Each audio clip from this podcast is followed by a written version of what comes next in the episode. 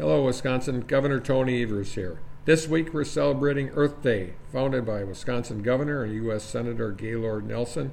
Earth Day is a great source of pride for Wisconsinites and gives us an opportunity to celebrate the vast and valuable resources our state has to offer. In order for our state and our economy to bounce back from this pandemic better than before it hit, it's time we embrace a future where we don't have to choose between protecting our environment and good paying jobs and a strong economy. We can do both. Our Badger Bounce Back agenda builds on the work of our task force on climate change and invests in key areas to ensure clean water, fresh air, and fruitful land for generations to come. Our budget includes $40 million to replace lead service lines, over 2 million for, for statewide monitoring and testing for PFAS, and for the first time in nearly a decade, our budget advances key administrative rules to address water contaminants like PFAS and nitrates.